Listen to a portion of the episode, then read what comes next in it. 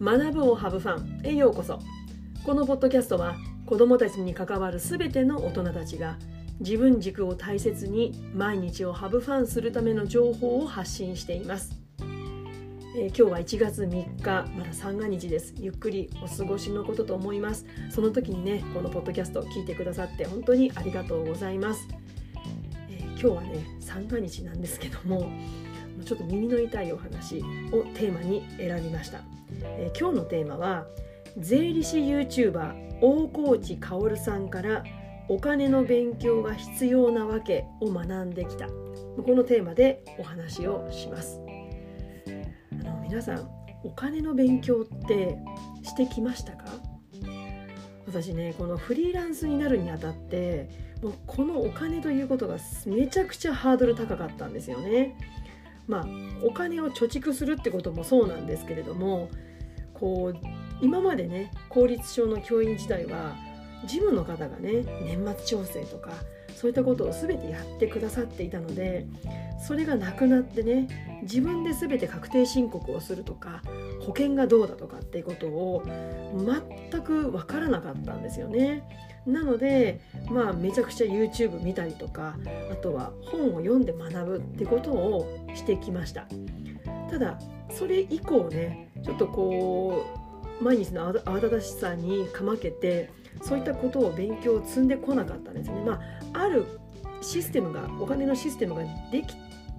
つくできたこう、まあ、構築したので、まあ、そこに任せっきりであまり自分でさらに勉強を重ねるってことをしてこなかったんですよね。なので、まあ、講演会ねこういった勉強会に参加することができて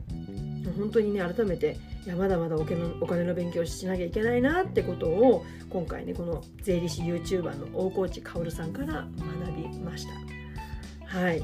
あのー、この大河内薫さんっていう方なんですけれども税理士さんなんですね。でお金の教育を義務教育にっていうこの熱い思いをこう持ってで発信活動をされている方なんですね。で私はもう以前からこの方の YouTube も見ていましたし本も読んでいたんです先ほどご紹介したようにただ今回あの吉祥寺でねあの二川さんっていう方が主催されているビヨンドラボっていうの学びの場があるんですけどもその方が主催するそこの学びの場でこの YouTuber、えー、大河内薫さんからお金の勉強が大切だよっていうことを、まあ、今回学んできたんですよね。まあ、その方のお話を聞いてあやっぱり自分自身も勉強しなきゃいけないし子どもたちにもやっぱりこういうことを全く知識ゼロで義務教育観を終えてしまうっていうのはどうなのかなって思ったんですね。なのでちょっとその辺りを今日はシェアしていきたいと思ってます。私はこういった勉強お金の勉強を朝の時間朝活でやっているんですって言ってもまだね数日しか経ってませんけれどもね、うん、なのであのもしよかったらね皆さんも一緒にやりませんかもう超初心者の私がねあのインスタライブで学んだことをちょこっとね自分の言葉で語れる範囲のことだからもう皆さん知ってるよってことばっかりかもしれませんけどもねあの YouTube を見て本を読んで学んだことをちょこっとアウトプットってことをね自分の学びを確保するためにやっているので是非ねそういった学びの場を、えー、利用していただけたらなと思ってます。でね大越さんがおっしゃるこのお金の勉強がなぜ必要かっていうこと、うん、特に義務教育観で特になぜ必要かっていうことなんですけれども、まあ、詳しくはねあのぜひ直接ね大越さんからお話を聞く機会をね自分で作っていただいて、まあ、YouTube を見たりとかしても情報発信されているんですけどそこで熱い思いを聞いていただきたいんですが私なりにねこう言葉を変えてお話しするとお金の勉強ってみんな人間お金使うじゃないですか。なのに全く勉強してこないんですよね、うん、だから私は親から教わったこと親の姿を見て学んだことを実践してきたわけですよね。つまり世代的にやっぱりお金は極力節約して残ったお金を貯蓄するっていうことを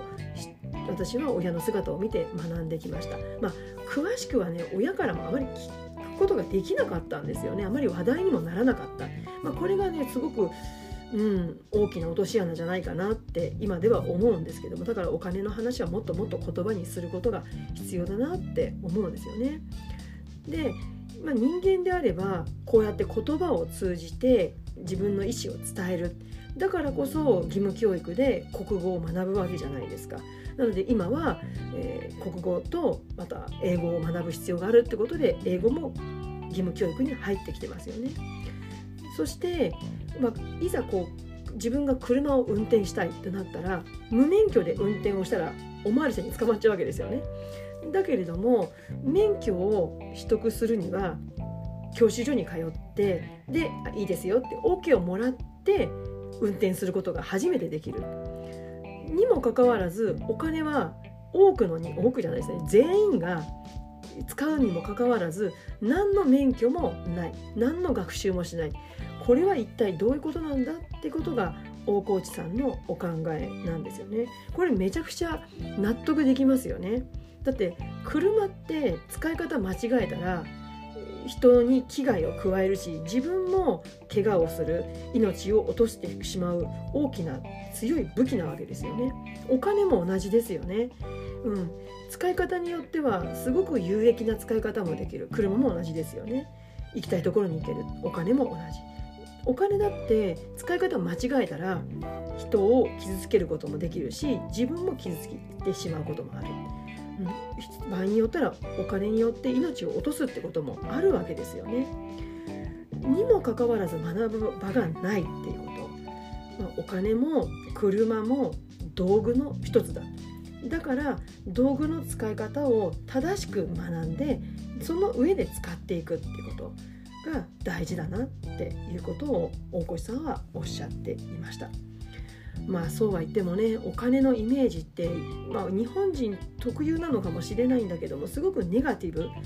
なイメージとかあとは不安漠然とした不安を抱えてる。だからその不安を払拭するにはやっぱり知るしかないんですよね。知って不安が増えるかもしれないけれどもでも減ることの方が多い。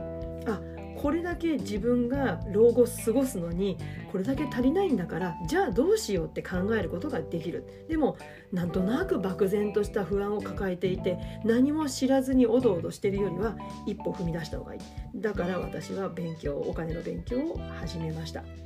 まあ、こういったね機会をビヨンドラボを主催されている二川さんに提供していただいて本当にありがたかったです。うん、やっぱり人に出会うことによって学びの一歩を踏み出すことができる、うん、なのまたそこに集まるね参加者の方も学校の先生たちはもちろんいらっしゃるんですけどもそれ以外の方もたくさん集まっていらっしゃってすごくまた自分の視野が広がった思いがしました。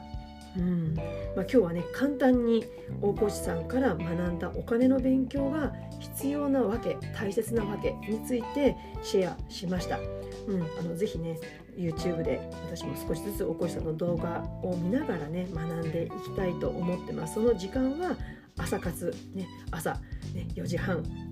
できれば4時半まあ無理だったら5時ぐらいからねちょこっとねっていきたいと思っているのでもしよかったらあのただ黙々とねあの静かにあの動画を見て私が後でちょこっとだけアウトプットするだけの話なんですけどもあの時間なんですけどもよかったらねあの別にお金の勉強じゃなくてもいいんですけどその時間を一緒にシェアすることができたらなんかこうまた前進していくんじゃないかなと思って今日はそのテーマでお話をしました。え今日の内容に関するご感想ご意見お待ちしています。あの今日ねご紹介した大越さん本も出されています、えー、貯金すらあのサムネにも出てますけれども、えー、貯金すらまともにできていませんがこの先ずっとお金に困らない方法というね、えー、漫画仕立ての、ね、本を書かれています。とても分かりやすい本なので是非手に取っていただければと思います、えそれでは次回のポッドキャスト。YouTube まで Let's have fun! バイバイ